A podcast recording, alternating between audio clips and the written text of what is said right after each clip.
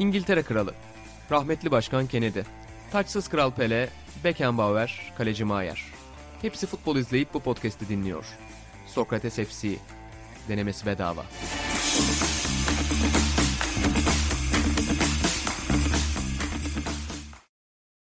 Sokrates'ten herkese merhabalar. Sokrates FC'nin yeni bölümüne hoş geldiniz. Ben İnan Özdemir, İlhan Özgen ve Atahan Altınordu ile birlikte hararetli futbol gündemini konuşmak için e, burada buluştuk. Geçen haftaki programdan sonra e, çok sayıda mesaj geldi. Öncelikle çok teşekkür ediyoruz herkese ve e, özellikle işte Atahan da zaten paylaşmış. E, Atahan'ın ve tabii ki İlhan Baba'nın NBA'ye dair yaptığı yorumlar, The Last Dance üzerinden konuşulanlar, Atağan'ın Göte alıntılı yazısı bütün bunlar çok konuşulmuştu. Bu hafta da biraz NBA gündemimiz olacak ama biz programa girmeden önce Nihat Özdemir'den çok keskin bir açıklama geldi. O yüzden de hafif futbol konuşma şansımız da var. Güncel futbol konuşma şansımız da var. Ee, İlhan Baba ben burada sözü önce Atağan'a bırakmak istiyorum. Çünkü biliyorsun Atağan'ın çok fazla WhatsApp grubu, çok fazla spor konuşulan ortamı var. Aynen. Ve eminim şu anda her yerde Atan e, bu konu üzerine konuşuyordur. E, liglerin başlama konusu, Nihat Özdemir'in yaptığı açıklamalar, 35 gün sonra liglerin başlama ihtimali.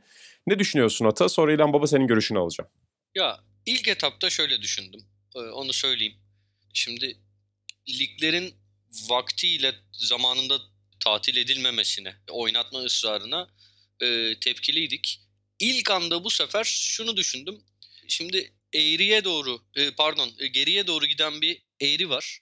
40 gün sonrasına plan yapmak bu anlamda kabul edilebilir olabilir diye düşündüm. Çünkü ya bir noktada bu salgın herhalde bitecek. Nerede olduğunu, nerede onun o noktanın hangisi olduğunu, ne zaman olacağını bilmiyoruz ama e, yazın azalacağı tahmin ediliyor. Yani e, hatta belki önümüzdeki seneye kadar olmayabileceğini tahmin edenleri okuyoruz. Bilmediğimiz bir alan yani okuduklarımı söylüyorum.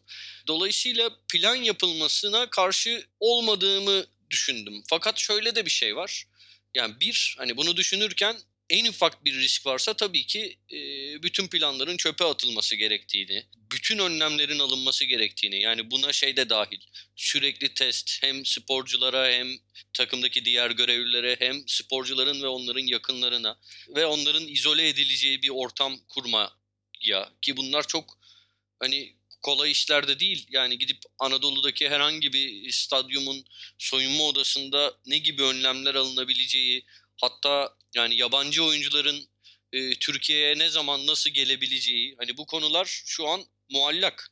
Dolayısıyla yani bir plan yapılıp e, buna göre hazırlanılıp ama e, çöpe atılma ihtimalini de e, devre dışı bırakmadan e, yürünebilir diye düşündüm ama sonrasında düşündüğümde şunlar da var. Ya 40 gün hakikaten erken bir tarih olabilir. Sonuçta bunun bir idman e, aşaması olacak. Ya yani en az bir ay önceden belki hani şimdiden idmanlar başlayacak. Sonuçta bu virüsün geriye doğru gitmesinin sebebi e, insanların evine çekilmesi. E, hayat bir anda bu geriye doğru gidiyor diye e, normalleşmeyecek, normalleşemez. Yani evet AVM'ler açılıyor şimdi, berberler açılıyor ama bu hani doğru karar mı değil mi? Hani göreceğiz. Şimdi ben de uzman değilim, konuşmayayım ama biraz da hani mec- ne bileyim yani bir tarafta ekonomi var, bir tarafta ekonomiden de önemli bir şey var. Yani biraz açıkçası sonrasında biraz daha detaylı düşündüğümde çekimserleştim. Şunları okudum. İşte İngiltere'de kulüp doktorlarının e, birliği varmış. E, Koray Gök bahsetti. Onun ondan okudum. E, bir açıklama yapmışlar. Virüsün terden geçip geçmediği bile net değil.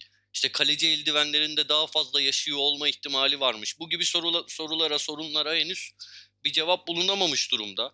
Yani şeyi de engel, sosyal mesafe diyoruz. Ama futbol yakın temasın olduğu bir oyun. Yani kornerler falan hani bunları hep konuştuk. Duran toplar e, ceza sahasında aynı anda bir sürü kişinin bir arada bulunduğu bir spor. Antrenmanlar da aynı şekilde. Yani şey olabilir e, ne kadar araştırılıp verildi bu karar giderek daha fazla sorgulamaya başladım. Dediğim gibi yani dürüst olayım ilk anda olumsuz bakmadım ama görüşüm biraz düşündükçe olumsuzlaşıyor. Yani şey de var. Bazı ülkeler biliyorsunuz Fransa, Hollanda gibi ligleri tatil etti. Almanya'da oynanacağı söyleniyor ama oynanır mı oynanmaz mı emin değilim. Almanya bu süreci gerçekten hani en iyi şekilde yöneten ülkelerden biri. Hani bana hala risk alıp da oynatmazlarmış gibi geliyor. Bilmiyorum tabii. e, göreceğiz yani. Siz, çekincelerim var. Yani biraz sadece ekonomi düşünülerek verilmiş bir karar olabilir. Yani kulüpler de istiyor olabilir. Neticede bu oyuncuların, çalışanların maaşları ödenecek. Yayıncı kuruluş zaten istiyordur. Ama ya işin sağlık boyutu mesela şey deniyor. Bilim kuruluna danışılarak alınacak kararlar deniyor.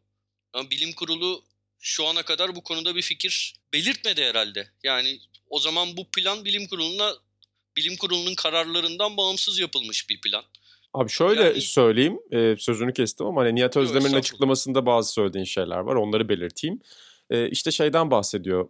Süper Lig, Birinci Lig, İkinci Lig, Üçüncü Lig ve bölgesel amatör ligler. Bunların işte çoğu hatta hepsi 12, 13, 14 Haziran'da başlama kararı almışlar. Fakat takımlara sorduklarında Süper Lig'de 18 takımdan 13'ü ve 14'ü liglerin oynanmasını istiyor demiş. Birinci Lig'den 11 takım liglerin oynanmasını istiyor demiş.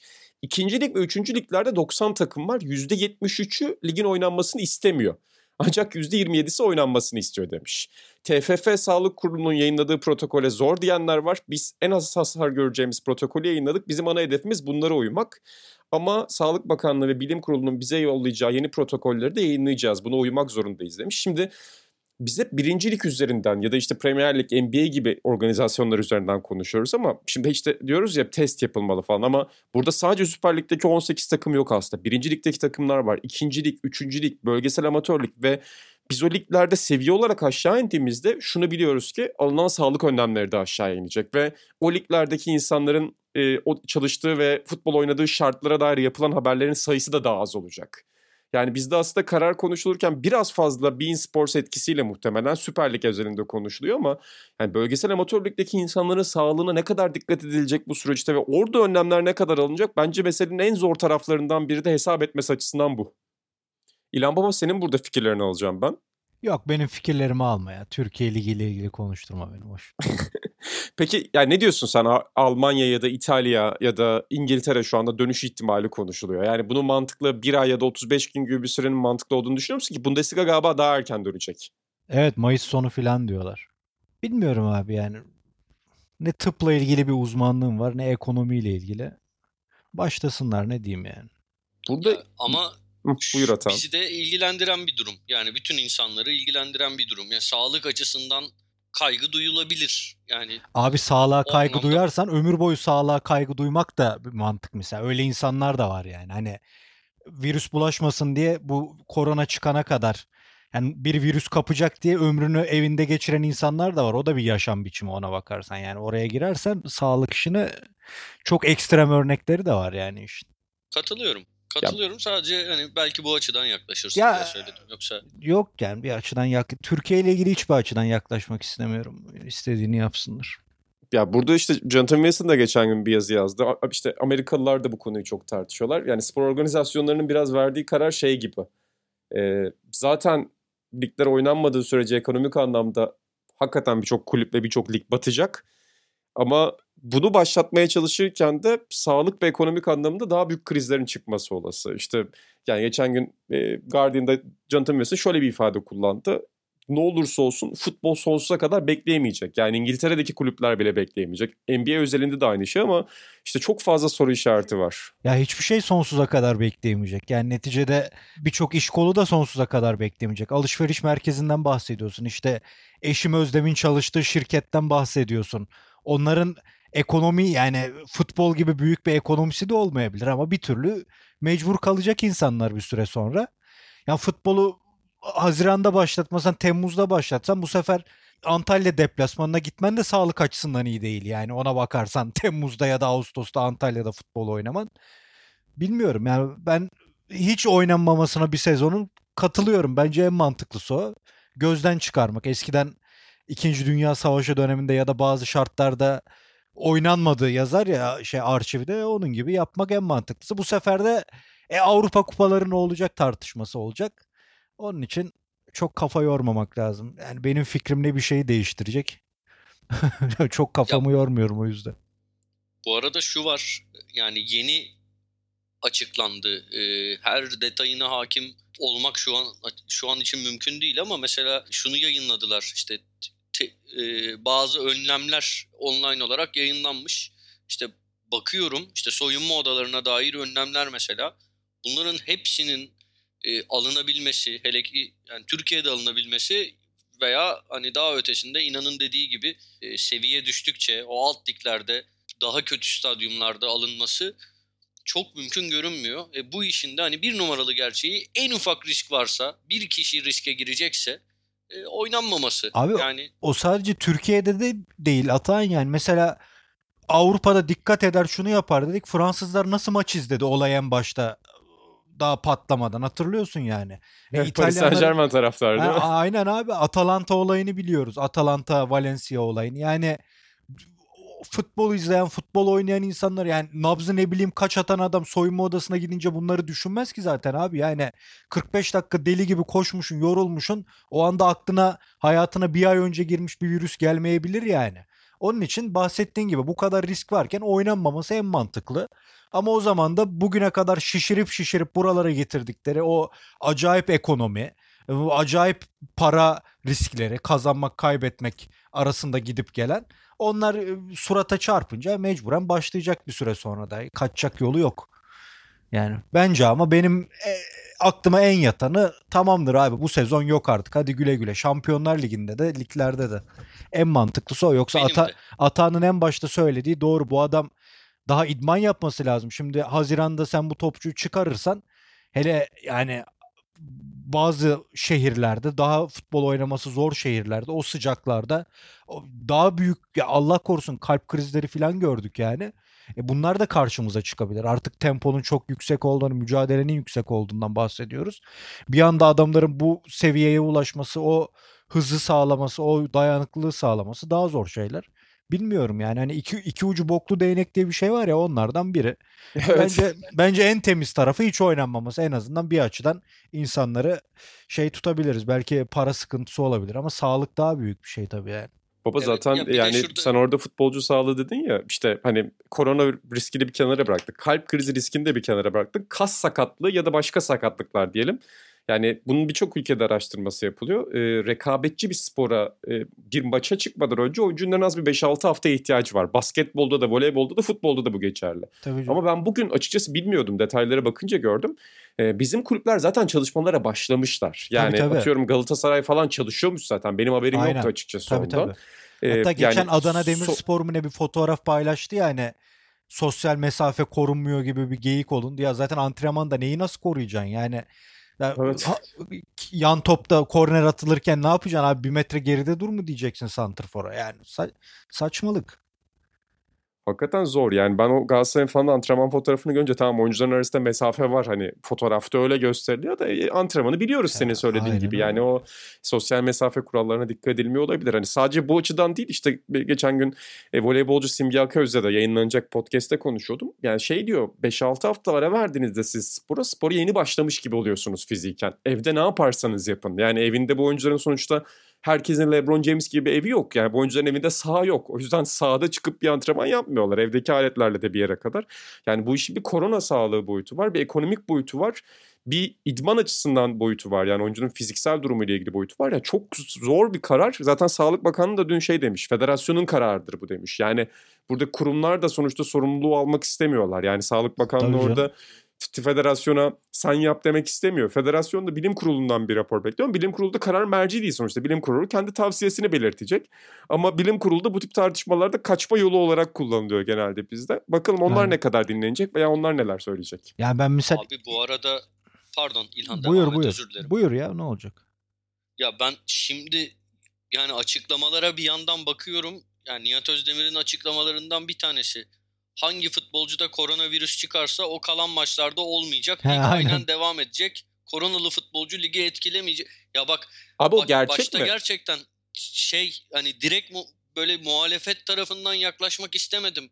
Ee, anlamaya çalışıyorum. Ee, ama ya hakikaten ya bu Evet. açıklama mesela bütün şüpheleri tekrar doğuruyor. Yani böyle mi bakacağız bu olaya biz? Hani hangi futbolcuda korona çıkar yani çok giderek daha anlamsız gelmeye başladı bana okudukça. Abi o açıklama gerçek mi? Ben onu yani bana hani acaba böyle şaka hesapları falan oluyor ya bazen o tip bir şey de olabiliyor. Hani acaba öyle bir açıklama mı diye düşündüm ben. Bir yandan da Nihat Özdemir'in açıklamalarına bakıyorum var mıdır yok mudur diye. bilemiyorum açıkçası. Yani öyle bir açıklama yaptıysa da skandal tabii ki o açıklamanın içerisinde. Ya o şey şu an internetten hani okuyorum güvenilir görünen bir hesaptan paylaşılmış ama yani bir bilmiyorum bilmiyorum çok çok çok ilginç. Yani bu öyle grip değil ki burada hayati bir mevzu var hakikaten şey Zaytun haberi gibi. Umarım belki senin dediğin gibidir. Yani çok bir anda olduğu için sağlıklı bilgiye ulaşamamış olabilirim. Ya to- totalde şunu söyleyeyim. Yani şimdi şuna da karşıyım. İşte hayat normalleşiyor, AVM'ler açılıyor, berberler e, açılıyor. Yani bu hayatın normalleştiğinin veya virüsün hayatımızdan çıkmaya başladığının etkisinin tamamen e, ortadan kalktığının göstergesi değil. Bu işte işin ekonomik tarafı nedeniyle verilmiş kararlar ve hani faturası ağır olabilir. Burada düşüneceğimiz son şeylerden biri futbol.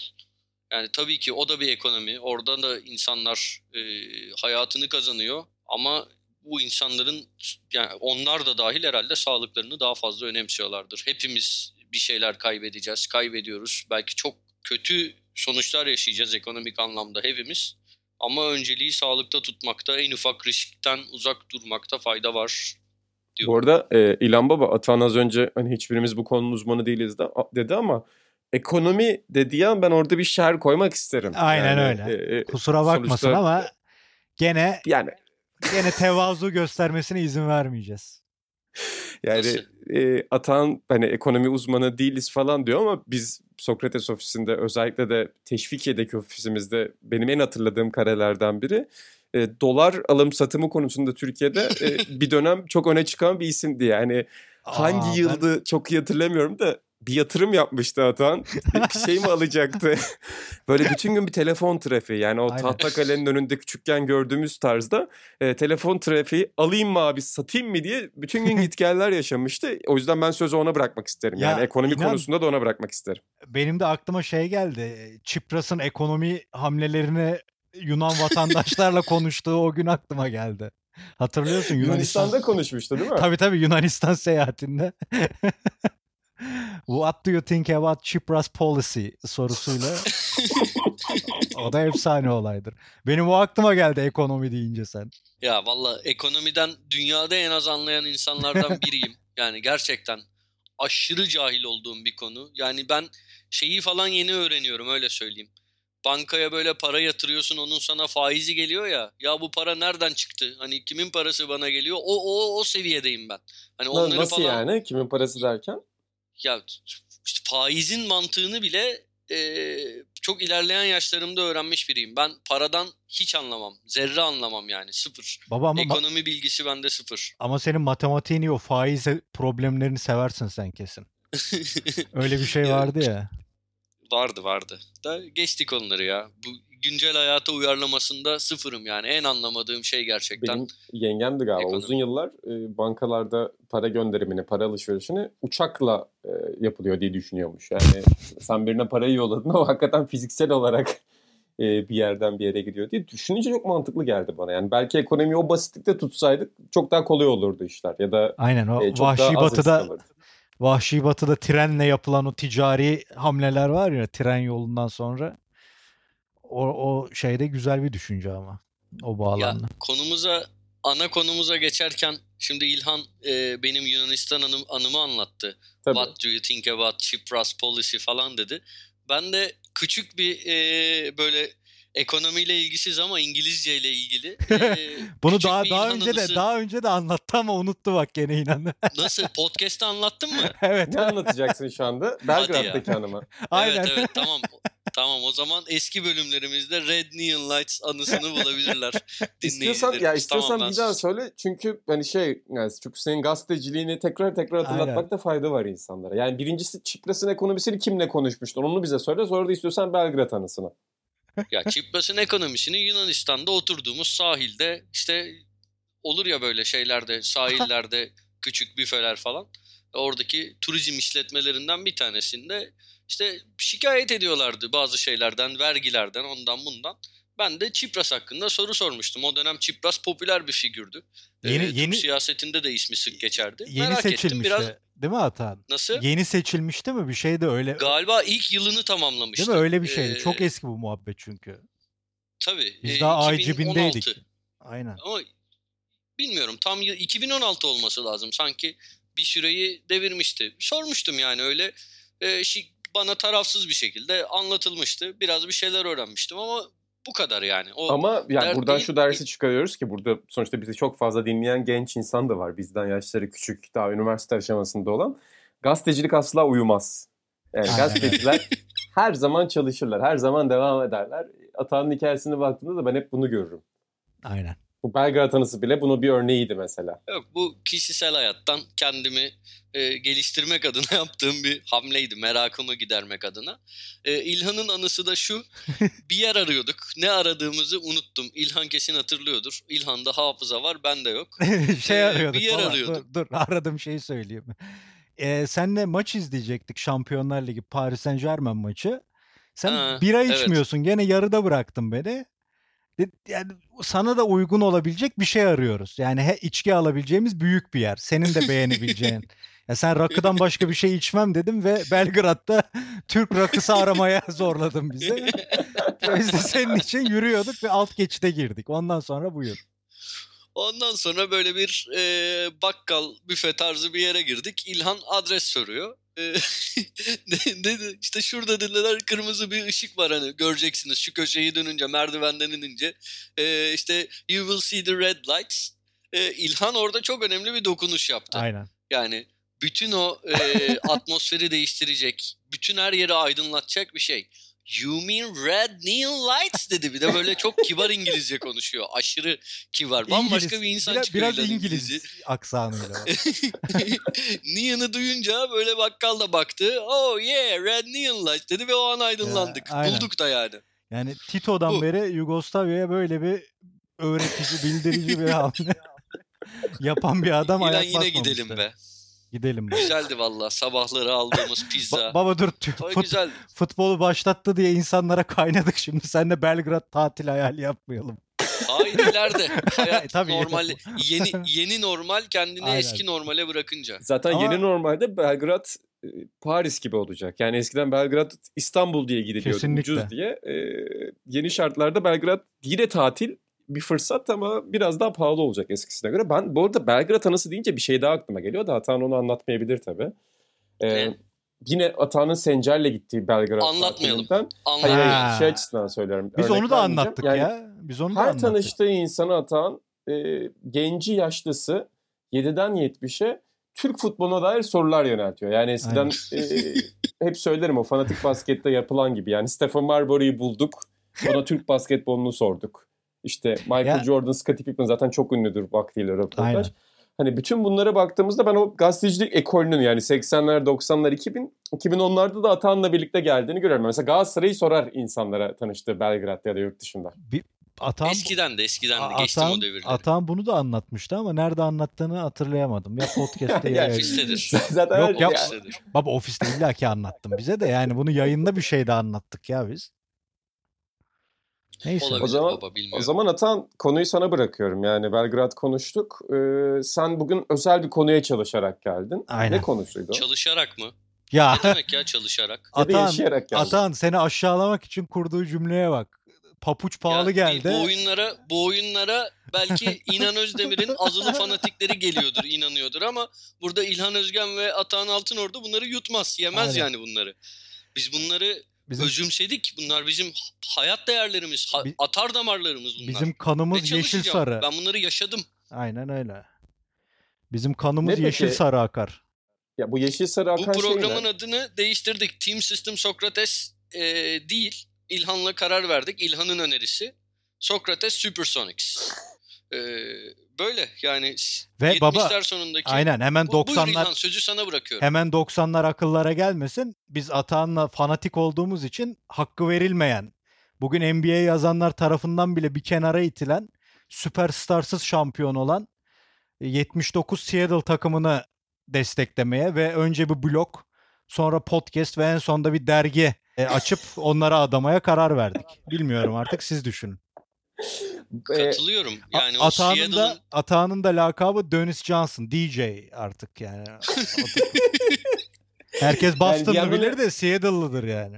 Hem bir yandan müzisyen tarafına vurgu yapıyorsun Atağının. Yani o DJ tarafına hem de basketbol tarafına vurgu yapıyorsun. Aynen öyle. Abi güzel günlerdi. Ee, Koç Lenny Wilkins'ın e, yönetiminde e, Seattle'ın büyük başarılara ulaştığı. Yani gerçekten şimdi hakkı verilmiyor dedin. Hakkı neden verilmiyor? Şundan verilmiyor. Aslında 70'ler sonu biraz NBA'de kayıp devir gibi. Hmm. Yani çok iyi hatırlanmaz. Böyle profesyonellik pek yok. Hani bugünkü medya gücü yok. O süreç, o dönüşüm tamamlanmamış. Uyuşturucu var. Yani çeşitli kötü alışkanlıklar var. Bir anlamda NBA'in fetret devri gibi. Fakat Seattle cephesine bize baktığımızda biz onu lale devri gibi yaşadık. Çok Kesinlikle. güzel bir dönemdi. Ee, şehrin bütün o kasvetini alan yani bu arada hani Supersonics diyoruz. Supersonics bizim gibi hani bu işin gerçekten hakkını verenler bilir. Ee, neden Supersonics? Çünkü Seattle bir uçak kenti. Ee, Evet. Boeing'in merkezi.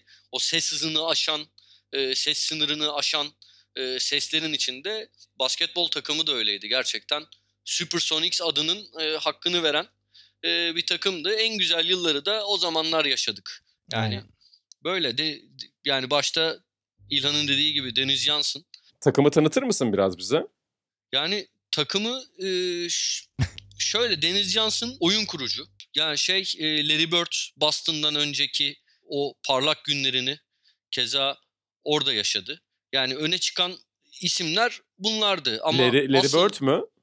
Yani Ee, Larry evet. Bird Larry Bird'lü takımdan önceki Deniz Ha, ha, Johnson ha, için tamam. konuşuyor abi. Tamam. Lütfen, Deniz Johnson'dan lütfen. bahsediyorum. Şimdi ben orada Aynen. seyircilerimiz senin ne kadar yakın bildiğini bilmiyorlarsa hata yaptığını düşünebilirler diye uyarayım dedim seni. Yani. Yok o takımla ilgili de hata yapacaksak inan, inanın yani böyle açık kollamaya çalışma. Yani gerçekten yani biliyorum hani hırslanıyorsun, e, kıskanıyorsun e, ama şey değil yani lütfen biraz ne bileyim kabullenmeye çalış. Yani o yılları gerçekten biz şey yaptık, hatmettik. Yani ben sana kimden bahsedeyim? Yani gerçekten nasıl anlatayım ki o takımın Bugün Bugün- önemini? bugün Nowitzki'nin hareketi hep anılır ama bu hareket Jack Sıkman'ın meşhur post hareketinden bir esinlenmedir. Bunu da bilmezler. Ha, baba Sık- sana onu sıkma soracaktım mı? şimdi. Sıkma Şimdi sen bu takımda ki. De- Deniz Johnson'ı seversin tabii. Deniz Johnson çok özel bir oyuncu ama Jack Sıkma'yı bir parantez açıyorsun değil mi? Her zaman. Yani ya- NBA'de atletik ve şut atabilen uzunların öncülerindendir Jack Sıkma. Sen de biliyorsun ki.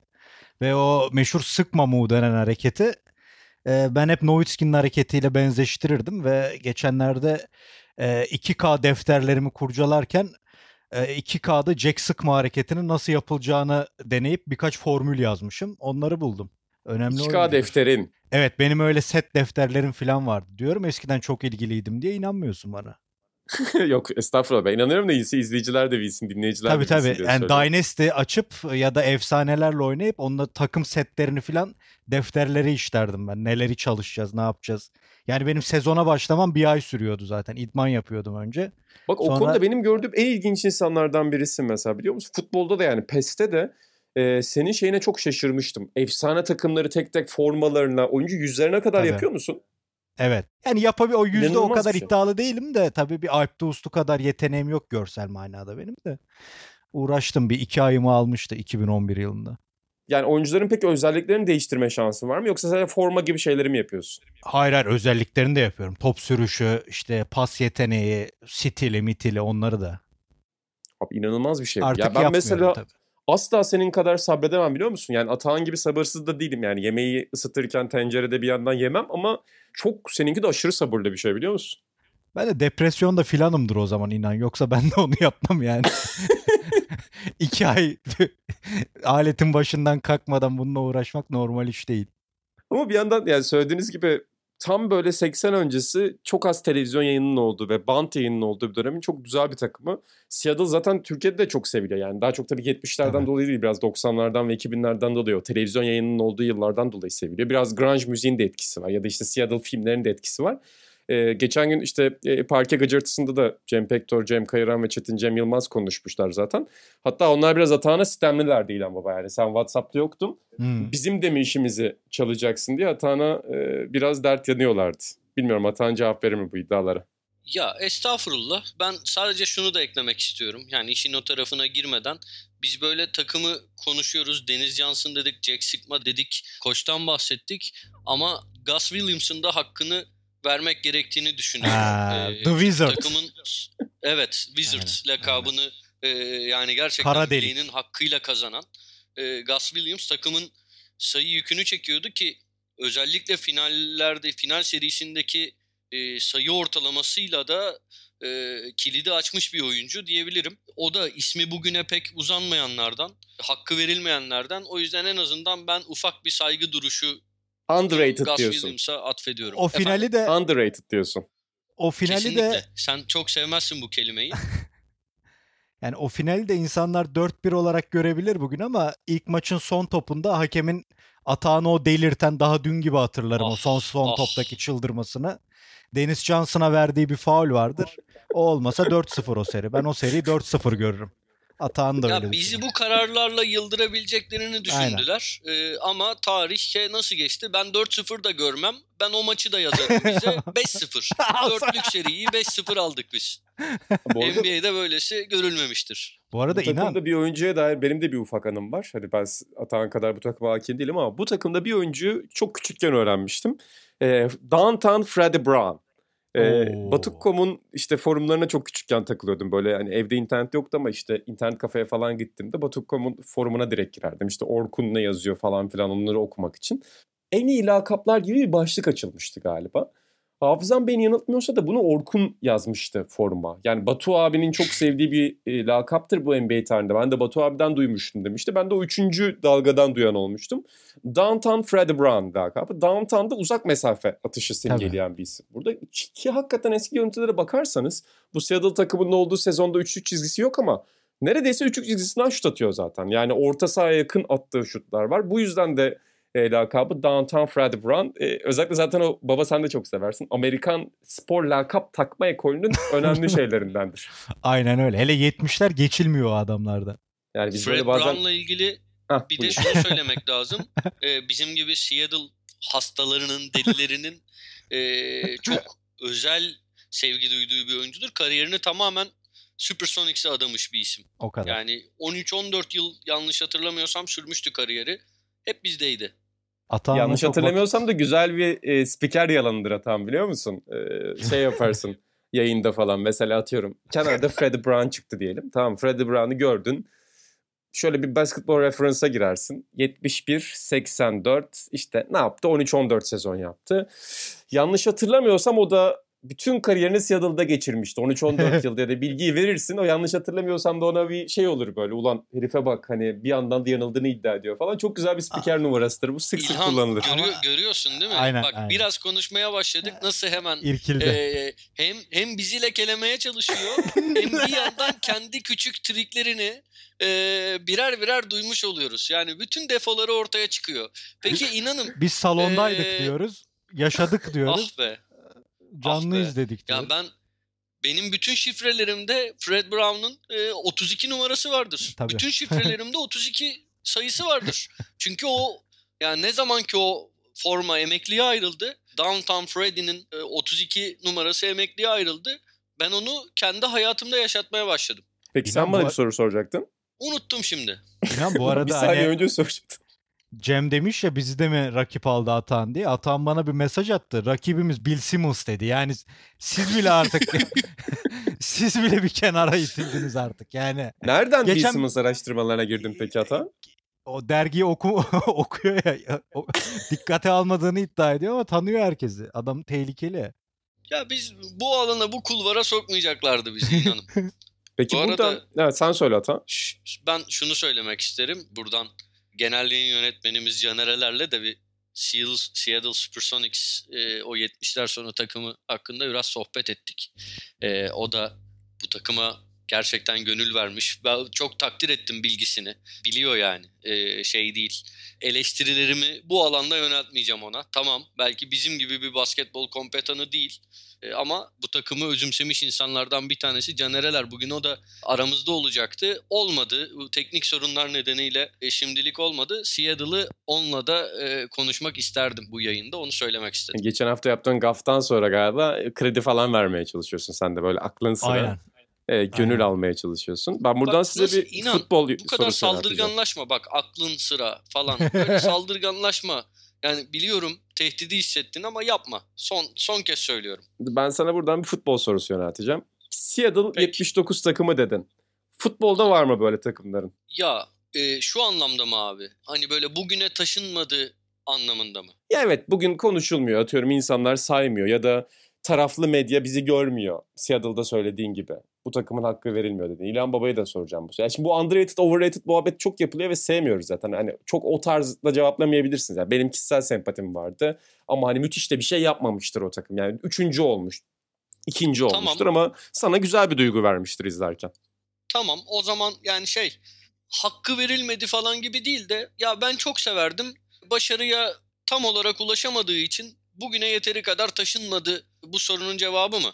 Hı hı. E, o zaman ben e, kendi çocukluğumdaki Portekiz takımından bahsedeceğim. Yani ben Portekiz'le Euro 96'da tanıştım. Gerçekten de e, çok sevdim. Hatta o çıkartma albümünü ilk biriktirirken turnuvadan önce e, şeyden de böyle aşinaydım. İşte Hollanda'ya portakal deniyor ya. Ben onu hani yanlış anlamışım. Portugal'ın adı Portugal. E, öyle yazıyor. Ben bunları portakallar diye bunlara deniyorlar diye ilk Hmm. öğrenmiştim. Sonra düzeltmişti Mantıksız değil beni. aslında. İlginç. Ee, mantıksız. Çocuk haklı işte. Ee, 8 yaşındaydım 96'da. Benim için o dönem portakallardı. Ama gerçekten e, çok iyi bir takım olduğunu düşünüyorum. İlhan Bilir bir kere kalede benim en beğendiğim kalecilerden biri var. Vitor Baya. Maalesef. Ee, Harbi mi? yani en re- beğendiğin kalecilerden. biri. Bilmiyor musun inan Ya delisidir. şöyle, Allah Allah. Çok unutmuşum büyük bunu. kaleci olmadığını kabul ederim ama seyir zevki çok yüksek bir kaleciydi. Refleks kalecisiydi. Yani ben İlhan'la çok defa konuşmuşumdur. Çok çok severim yani. Çok yani top gelsin de Bağ'a kurtarış yapsın. Bir de böyle şey bir karakter. Tut, tutkulu, coşkulu bir karakter.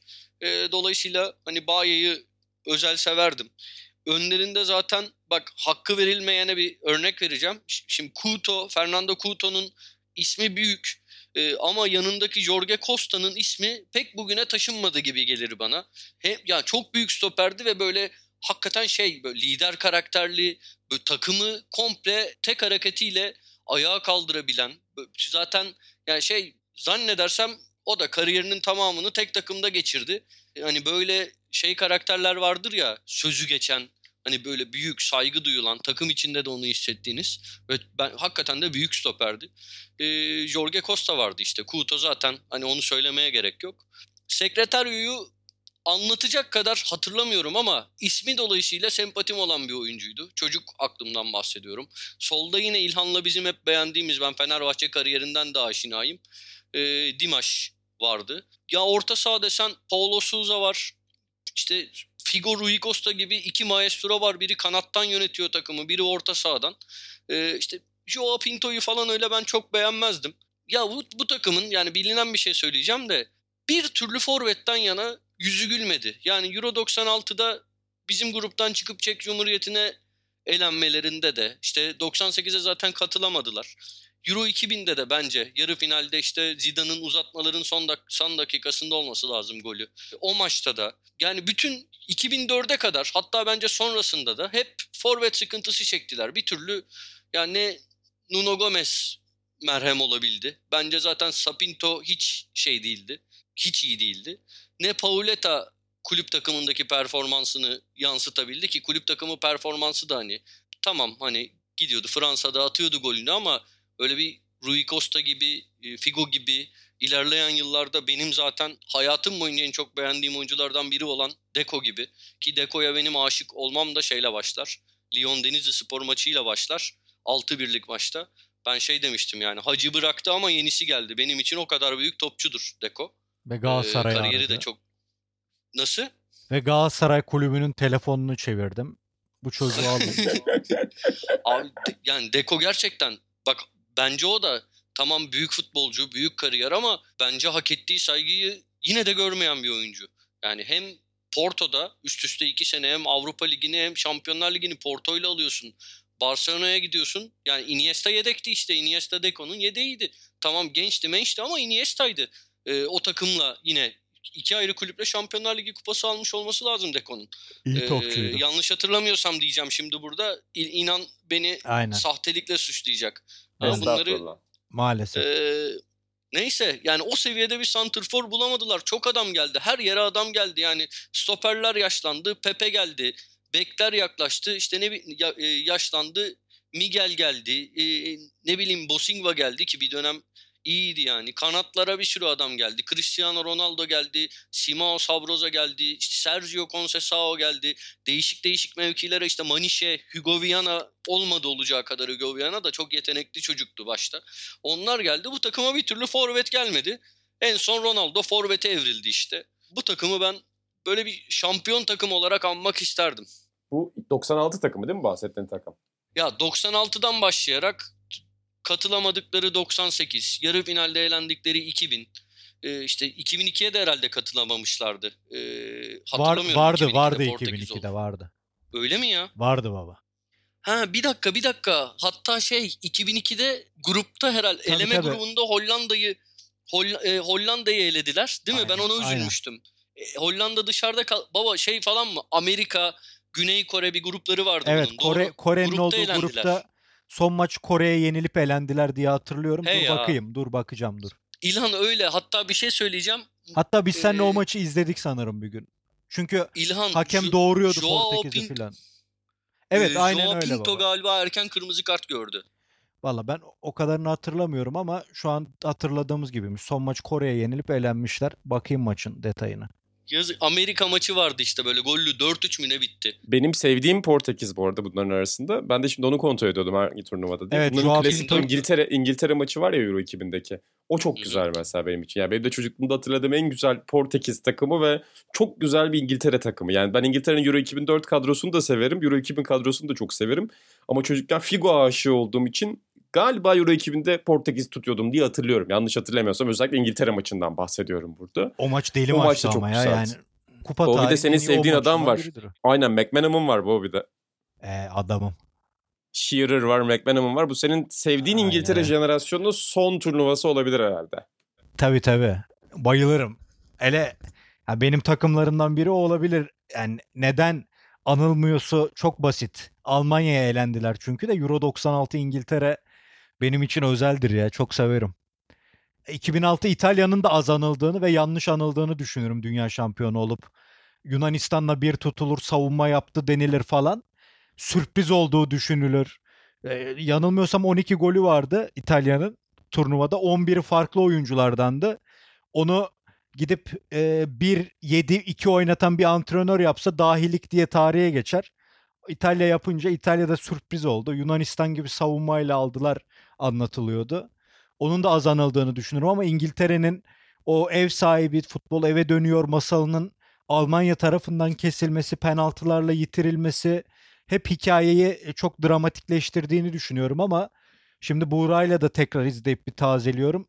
Mesela İtalya 90'daki İngiltere'nin kadrosu çok büyüleyici ama akışık akışkanlık olarak futbol olarak Euro 96 yakın dönemin en iyi İngiltere'siydi herhalde. Yani çok güzel futbol, çok tempolu futbol oynuyorlar. Tabii ki Wembley'in ev sahibi olmanın da avantajı vardı ama e, o İngiltere ayrıdır benim için. Onun dışında Sampdoria var.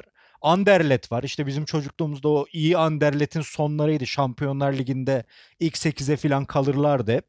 Hep sempatik gelir bana. Futbol tarihi işine girdikten sonra da onu biliyorsunuz Saint benim için apayrı noktadadır. Yani Hala o Dinamo Kiev maçını geçen saymamışım o sevdiğim maçlara. En sevdiğim 5 maçtan biri. 76'daki çeyrek final ikinci maçı. Ben o atmosferin içinde bulunmak, o kasabadaki o zaferi kutlamak için bayağı bir şeyimi veririm yani. Muazzam bir atmosfer. Stadın üstünde insanlar, sahada 2-0'dan gelmişsin, apayrı bir maç oynanıyor. Maçın temposu, hikayesi her şey çok güzel. Bu bir de yani o Saint diyorsun bir insan okuyunca etkileniyor. Yani ben de daha sonra işte bizim dergiye de bir yazı yazmıştım. Daha önce de bahsettim burada. Vincent Dülük'ün bir kitabını almıştım. 76 ilkbaharı üzerine e, işte Saint Etienne'de doğan ve büyüyen bir çocuğun hikayesini anlatıyor. Biraz roman evet. tarzında yazmış ama bir taraftan da arka planda Saint Etienne'in başarıları var gibi. Hani onu okuyunca falan da görüyorsun ki daha sonra ben bir kere çok talihsiz bir zamanda Senteten'e gitme fırsatı bulmuştum maalesef. E, yani o 15 Temmuz civarı dönüyordum. Tam da o gece dönüyordum. O gün Senteten'deydim maalesef. Ve şeyi de çok garip geliyor insan. Küçücük bir şehir falan olmayı geçtim. O kadar küçük bir yer ki. Yani çok iyi bir halı saha takımı çıkarması bile insanı mutlu edecek bir yerden bir Avrupa şampiyonu ya da bir Avrupa şampiyonluğu kafaya oynayan 3-4 sene oynayan bir takım çıkarıyorlar. İnanılmaz bir başarı baktın. Ki senin gördüğün ve ufaklığına şaşırdın 2010'lardaki yapı. Düşün bir de 1970'leri evet. yani. Köy resmen. Ama bir de bir de hiç anlamadığım bir şey o zaman e, ben uçaktan indim de hala yani cevap bekliyorum bizi izleyen e, havalimanı uzmanları da varsa. Yani Saint Etienne'dekine havaalanı demek çok mümkün değil. Bir tane uçak iniyor bir tane uçak kalkıyor. Uçak indikten sonra ben bu pistin küçüklüğünü çekmek için yani pistin işte çıktık yürüyoruz zaten öyle otobüse falan gerek yok yani. E, bavulları almak için yürüyoruz. Fotoğrafını çekiyordum. Fransız görevli yanıma geldi ve şey dedi. Burada fotoğraf çekmek yasak hemen indirin o telefonunuzu falan. Ulan dedim acaba hani havaalanının fotoğrafını çekmek ya da uçağın fotoğrafını çekmek nasıl bir şey? Burada nasıl bir güvenlik ihlali yaratıyor? Buradan bizi izleyen e, uzmanları da güvenlik uzmanlarına, havaalanı uzmanlarına da çağrımdır. Bu lütfen bana açıklayın efendim diyorum ben de. Ayrıca inan İnan Özdemir çok da kibar bir adamsın. Orada polise desen ki ulan ben Dominik Rocheton'un arkadaşıyım. Orada elini öperdi. Yalan mı değil. Telefonu var. Konuştuk mu konuştuk. Röportajı var.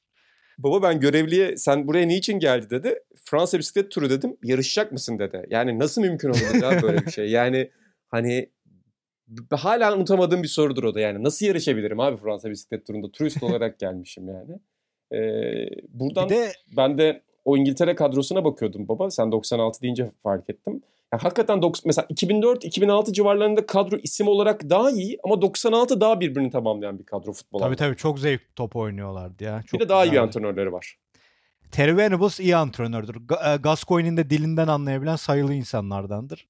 Orada o olayı yönetmesi, onunla ilgili belgeseller falan da vardır. O dişçi sandalyesi, kampta Hong Kong kampındaki olaylar, onları yönetmesi, takımın moralini yüksek tutması hep önemli işlerdir. Ya 98'e gittiklerinde de yani Hoddle'ın elindeki takım da güzeldi. Ama Arjantin maçındaki talihsizlik, sonra Hoddle'ın röportajından e, cımbızla çekilen laflar, Hoddle'ın biraz boş boğazdı, dağıttı o e, havayı. Yoksa o İngiltere hoş bir hava yakalamıştı. Bir de Atan hafızam kötü dedi ve onunla yıllarımızı geçirdiğimiz e, Seattle Sounders'ın o maçlarında e, o yılları unuttu. Seattle Sounders'ı da bir yana koyalım. 70'lerin sonunda o da Amerika'nın önemli soccer takımlarından biriydi. Unutmayız onu da yani. Ee, ben o dönem sadece NBA'ye adamıştım kendimi. Seattle Sounders maçlarını e, hiç önemsemiyordum. Anladım. Glenn Hoddle'la ilgili de geçen şeyi duydum. Son olarak da onu şey söyleyelim baba kapatalım artık yavaş yavaş süremizi açtık. Galiba Gary Neville'ın programını Robbie King konuk olduğunda konuşuyorlardı. Hani şey diyorlar Glenn Hoddle'la milli takımda çalışıyor galiba Gary Neville. Evet daha sonra da Robbie King galiba kulüp takımında çalışıyor. Ee, çok iyi bir aslında taktisyendir ve dünya futbolunu çok yakından takip eder. Neden Glenn Hoddle'ın futboldan dışlandığını hiç anlamayız. Evet Ee, o röportaj işte. konuşuyorlar. Sen yazında Ee, da bahsetmiştin zaten. Evet yani engelli insanlarla ilgili bir karma felsefesine inanıyor Glenn Hoddle. Fransa ile eleme maçı oynuyorlar Euro 2000 yanılmıyorsam. E, Ondan sonra bir röportajında işte e, karma ile ilgili bir laf ediyor. O şey olarak yansıyor. Yani özürlü insanlar hayatında önceki e, hayatında e, işlediği günahların cezasını çekiyor gibi. Ondan sonra da zaten aforoz edildi resmen. Ama Arsene Wenger'in röportajlarını falan okuduğunda tam Monaco döneminden Glenn Hoddle'la çalışıyor. Yani Glenn Hoddle transfer eden adam geleceğin antrenörü diye bahsediyor ve Glenn Hoddle İngiltere'ye gittiğinde Chelsea'de dahi özellikle Chelsea'nin yükselişinde çok önemlidir. Çünkü Chelsea'ye gittiğinde daha duşları bile yapılmamış o, ortamda çalışan bir takım Chelsea. Önce oraları hallediyor. Daha sonra Chelsea'yi liberolu sisteme oynatıyor. Yani İngiltere'de hiç kullanılmayan şeyler. Kendinin libero oynadığı maçlar var. Hani işleyişi takip eden oyun zekası çok iyi. Ama her zaman çok eleştirilen işte 98 kampında sahaya giriyor. Bir oyuncu eksik oluyor sahaya giriyor. Ve tabii yani hani Scholes'dur falan büyük oyuncu da Glenn Hoddle benim izlediğim en acayip İngiliz oyuncu yetenek olarak. İngiliz gazetelerinde şey çıkıyor. Orta saha oyuncularını aşağılamak için sahaya girdi diye yazılar çıkıyor yani. Hani çok fazla üzerine oynanıyor. Ya onu kaldıramıyor. Onu kaldırmak, o- onunla baş etmek, biliyorsun konuşurken laflarını seçmek, e, basınla iletişimi iyi kurmak bunlar da beceri antrenörlük, sporculuk için. O konularda biraz zaafı olan bir adammış demek ki. Daha fazlası zaman- için net yani daha fazlası derken e, bundan fazlası ekstra bazı şeyler için e, Netflix'teki Mavericks serisinde e, Glenn Hoddle'a adanmış bir bölüm var bana da İlhan önermişti vakti. Yani aynen çok adammış değil de adı geçiyor. Niye geçiyorsa onu da anlamadım. Adam Maverick de değil ama he, Hoddle'ı geçiriyorlar. Sıkça geçmiyor muydu İlhan? Ben yanlış mı hatırladım? Valla 80'lerin oradaki şeyde var şeyi hakikaten yani adı geçiyor ama o bölüm tamamen ona değil. Mesela Gascoigne'e daha çok adamış. Ama Hoddle'ın şeyi var. Adı geçiyor Maverick gibi. Niyeyse anlamadığım şekilde. Bu arada Onun Touch, e, Touch, of Touch of a Genius diye bir tane belgeseli var. O çok güzeldir. iki bölüm. öyle mi? Aynen. Tamam bakacağım. İlhan senin bana kazandırdığın isimlerden biridir yani. Glenn Hoddle benim için herhangi biriydi. Senle çok videolarını izledik senin. Mest olduğun oyuncu beni de etkilemişti. Evet tamam bir kapanış acayip cümlesi var kapatalım artık. Yani sen de bu Ya programı Seattle'a diyorsun. sana bir şey soracağım. Senin söyle. abi senin cevabın şimdi İngiltere mi? Orası bende karıştı. Ya İngiltere, Portekiz onları çok severdim. Ben çocukken e, her ne kadar daha sonra çok makbul bir insan olmadığını düşünsem de, öğrensem de e, Effenberg'i çok severdim. Programda belki daha önce söylemiştim. Ben böyle Hmm. orta saha oyuncularına çok tutkum vardı. Daha sonra işte Balak'ı çok sevdim. Ondan sonra Gerrard'ı zaten çok sevdim falan filan. E, Effenberg'in olduğu o Bayern Münih takımlarını yani 90'lar sonu 2000'ler başı Bayern Münih takımlarını falan da severdim. Ama yani öyle inanılmaz bir fikrim yoktu o takımlara dair ama bu Avrupa şampiyonalarından o bahsettiğim İngiltere-Portekiz maçı, o İngiltere takımları, Portekiz takımları çok önemliydi benim için. E, onları sayabilirim burada. Tabii ki sizin kadar çok ciddi bir katkı e, veremem buraya. Ya Ama mesela- son cümleleri sana veriyorum. Ufaklarda Lazio da var da Lazio'nun öyle bir sürprizi yoktu. Deli gibi kadrosu vardı zaten yani hani onun için bir de konuşuluyor şimdi. Devamlı bahsi geçiyor en son sürprizlerden olduğu için. İnan kapanış cümlesi sordun. Ben kapanış cümlesi değil de bana bir mesaj geldi. Son podcast'imizin ardından işte sağ olsun hani insanlar e, birçok mesaj attılar. Bugün de bir mesaj geldi bana. Tunca Bozbıyık. e, Tunca Bozbıyık'tan geldi mesaj. Bizim programın son bölümünü dinlemiş. Yani bir önceki bölümünü. 1994 Dünya Kupası'nı konuştuğumuz e, bölümde de geçmişe dönmüş. Bulgaristan'la ilgili e, bir şeyler yazdı bana. Açıkçası ben bilmiyordum. Buradan belki çok küçük bir konuyla çıkarız diye düşündüm. İlhan'a bırakacağım sözü. E, hani o turnuvadaki Bulgaristan'ı konuştuk. Hani hepimizin hafızasında e, epey bir yeri var. Ama ben turnuvaya nasıl gittiklerini bilmiyordum. Tunca. Bozbıyık'ın mesajından öğrendim. Fransa maçı. Oğlum bu O dergiye de Ginola, yazıldı e, ya. İşte Değil mi ya? Demek ki Cinola, işte hafıza abi. Cinola yazısı Hafıza, Cinola yazdık o kadar. mı geçiyordu? Vay anam vay. Orada geçiyor. Ah. Euro, Euro şeyde Dünya Kupası sayısında var. Kendimizi rezil ettik. Bak Ah. bir önceki programda e, genelliğin yönetmenimize mahcup olmuştum. Şimdi İlhan'a mahcup oldum. Ben konuştukça batıyorum. Keşke Ama öbür yani yazıyı da- Yine de olsun. Ama seni Yine de tanıyanlar kötü niyetin oldur, olmadığını bilirler Aynen. zaten. Sen söyle yine de. Sen konuş. Adam- Sen yine de gerçekleri dile getirmeye devam et. Aynen öyle.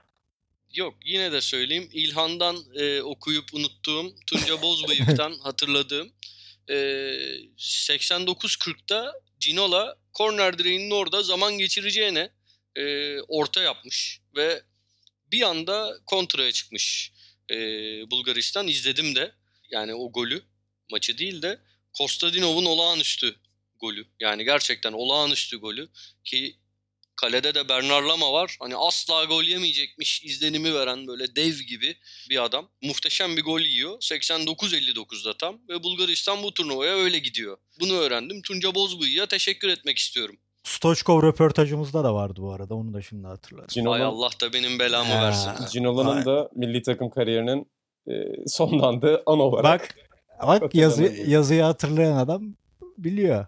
Ya ben yazıyı hatırlıyorum ama bunu hat- yani işte hafıza çok özür Evet. dilerim. Estağfurullah. Olsun Atan. Senin Sen ki- yüreğine sağlık diyoruz sen ve ki, e, sen ki Seattle'ın oyuncusunun adını unuttun. O kadar Ya taptığımız onları, takımı onları olur unutmam. yani. Onları unutmam. Yani Gus Williams'ı Aynen unutmam. öyle. Deniz Johnson'ı unutmam. Jack Sigma'yı unutmam. O Ama kadar. bunlar kaçabiliyor arada. Olur. Downtown Freddie Brown.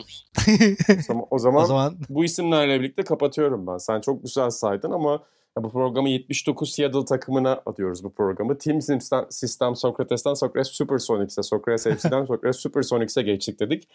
Burada ben kadroyu da açtım Atan senin için. Lonnie Shelton, John Johnson, Tom Lagarde, Wally Walker, Paul Silas, Lars Hansen, Joe Hassett, Jackie Robinson, Dick Snyder ve Dennis Autrier'e de adıyoruz bu programımızı. Öyle efendim. demeyeceksin İnan Hanım. Unuttuğum, e, hatırlayamadığım biri varsa kusura bakmasın falan diyeceksin. Burada hatırlayamadım, anmadığım biri varsa da Oyunlar. Kusura bakmayın efendim. Yeni bölümlerde görüşmek üzere. Bize sorularınızı, görüşlerinizi, yorumlarınızı Sokrates'ten iletebilirsiniz. Sokrates hesaplarından iletebilirsiniz. Ayrıca da dükkan.sokratesdergi.com dergimizi alabilirsiniz. Geçen program sonrası da reklamını yapmıştık ama şu anda 5-6 gün önce piyasaya çıktı. Çarşamba günleri dağıtıma veriliyor. Ufak kargo gecikmeleri yaşayabilirsiniz belki ama sonunda basılı şekilde Jordan sayısını ya da Jordan'ı merkeze aldığımız bu sayıyı okumak istiyorsanız efendim dükkan.sokratesdergi.com'dan edinebilirsiniz diyelim. Yeni bölümlerde, yeni konularda görüşmek üzere. Hoşçakalın. Hoşçakalın.